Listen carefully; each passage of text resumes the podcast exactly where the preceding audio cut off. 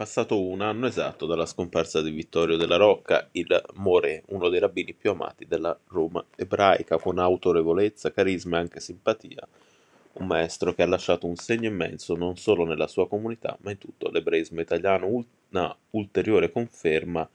delle molte centinaia di persone che si sono collegate all'Imud in sua memoria organizzato dalla famiglia, anche nel nome della moglie Rossana Piattelli che ha concluso la sua vita terrena poche settimane dopo il marito. Un sodalizio speciale il loro, fin dal nome,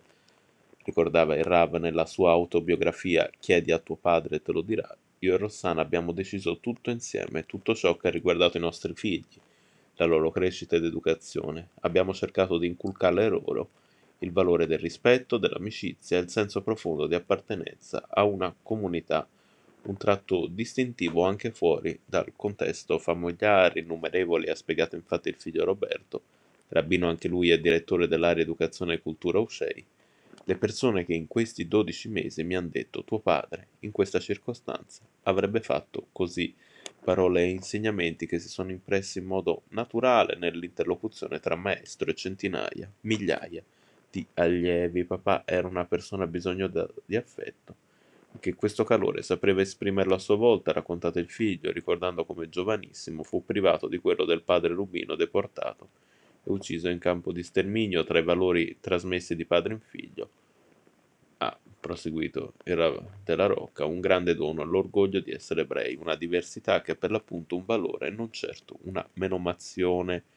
Quello del Moré aveva sottolineato in precedenza il secondo figlio Jonathan, è un ricordo vivo e che dà frutti, lo tocchiamo con mano in molti modi, anche in chi ritrovandosi al sepe gli dedica un pensiero. Jonathan si è poi soffermato sul Salmo 29 molto amato dal padre, sulla complessa sfida che ricade sui figli di gestire la memoria, il ricordo dei genitori.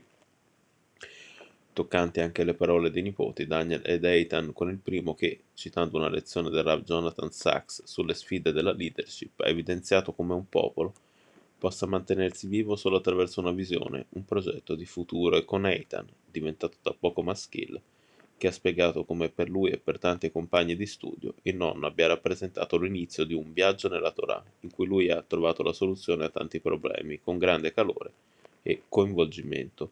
Diventato maschile nel 1959, Rav Vittorio della Rocca aveva conseguito la semica al collegio rabbinico italiano con il titolo di Hakam,